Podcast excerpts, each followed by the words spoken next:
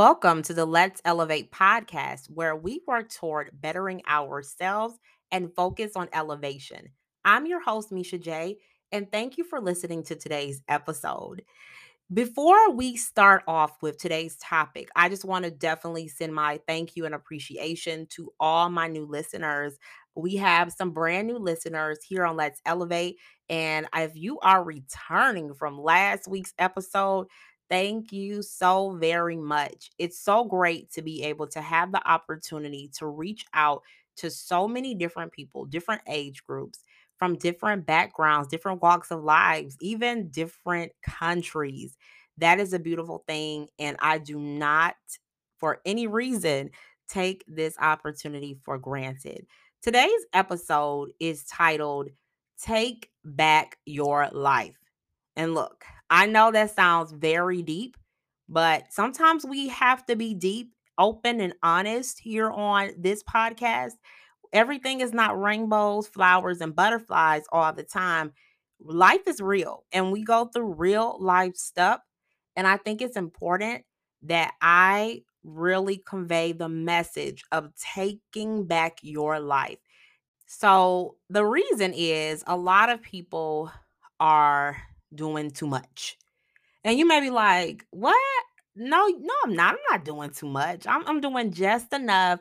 No, I don't mind. I'm not busy. I do what I got to do. But let me tell you, you absolutely are. And let's just be honest again. I'm all about being honest on every episode. I am guilty of doing too much. And literally, feeling drained is the reason that I came to this conclusion. And I wonder, like, what took me so long? For anyone that does not know me personally, I am the go to person, if that makes sense. I'm the person that a lot of people go to for many different things. If they want some advice, if they need some encouragement, some motivation, some inspiration, that has always been me, even before Let's Elevate It was birth. If they needed just a listening ear, I've been that person.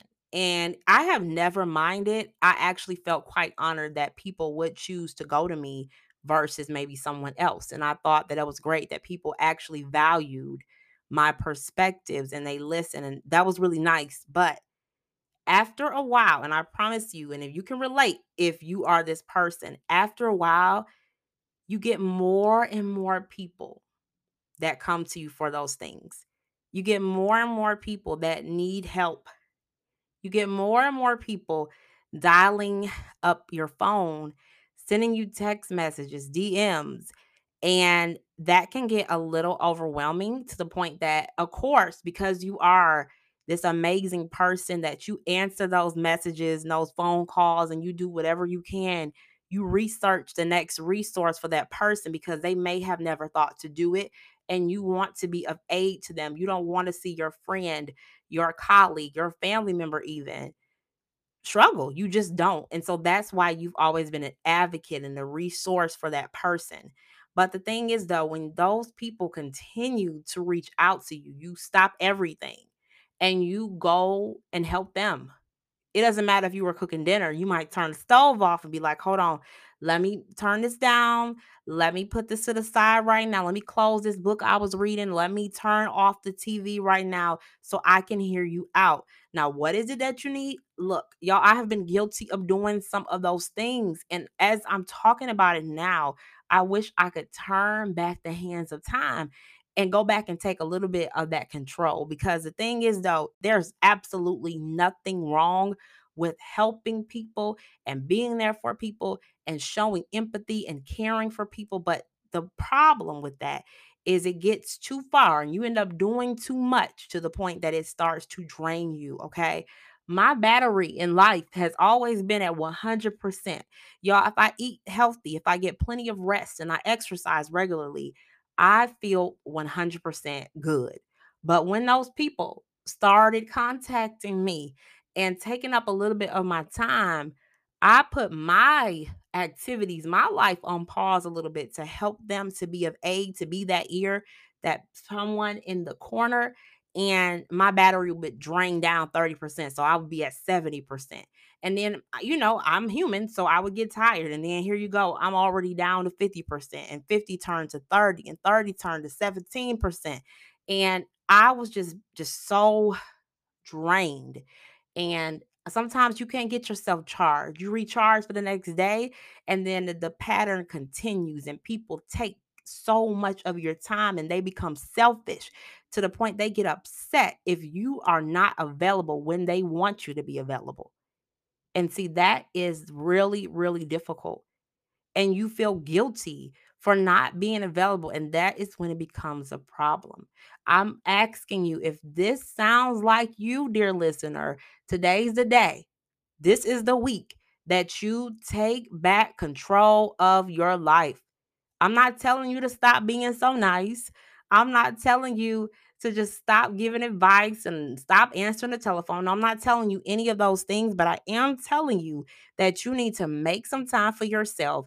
And it's nothing wrong with answering those messages and calling those people back on the telephone if they left you a voicemail. But you do so on your own time. We shall never feel guilty for putting people on the back burner because we are taking care of ourselves. Dear listener, no matter what you do in life, you will always come first. You cannot be that friend, you cannot be that sister, that brother, that neighbor, for example, if you yourself is not good. We've touched on mental health before in previous episodes, and there is a part two on that coming up soon, but it is very important more than ever now, what we're experiencing, to take care of your mental health. Because if you're not right up there in your cranium, then you cannot serve the people that need you the most. You can't serve your family. You can't serve your friends. You cannot serve your coworkers, even in the real world, if you are not all right. Now, we've talked about before that it's okay to not be okay. Like, that's fine in a sense, but it's not okay to be drained by people and you constantly allow this. And you all, I'm seeing it too much. And that's why I got to talk about again. I am a living proof of this. Like, you have to take back that control. Turn your TV on, run that hot bubble bath, read your book, light that candle, whatever it is that you want to do. Don't let nobody stop you from doing that. So what if you are unavailable? It doesn't mean you're permanently unavailable and they cannot reach you. It means that they have to wait. We have to let these people learn how to wait. We have to make sure that they don't take us for granted because when we start becoming so available to them, that means that we have given them control of our lives. And it's time, it is time, dear listener, to take back control of your life. I'm going to say it one more again. It is time, dear listener, to take back control of your life. Don't feel regretful. Don't feel doubtful. Don't feel guilty for doing the things that you want to do.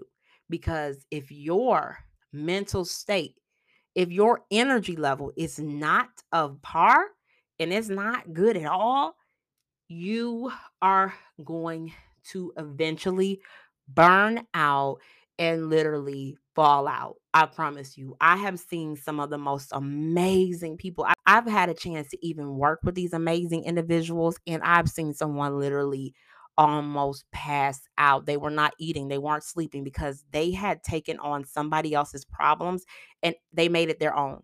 That they started to worry, that they started to get anxiety, and they started to feel depression because they were so wrapped up in somebody else's story that they forgot to write their own. That is problematic, dear listener. That is something serious. And we never wanted to get that far. We never want to. We have to make sure that we are in control of our own lives. We have to make sure that we're taking care of us. We have to make sure that we are not being too available to the point that people think that they control you. That is what we will not do anymore. I want you to think about how can you be better for yourself. We are so good at being better for those people that sometimes we don't even know how to be available for ourselves. We can't even think about how to solve our own problems. And a lot of these people, they don't realize that we have problems too, that we get tired too, that we feel anxiety, that we get sad sometimes as well.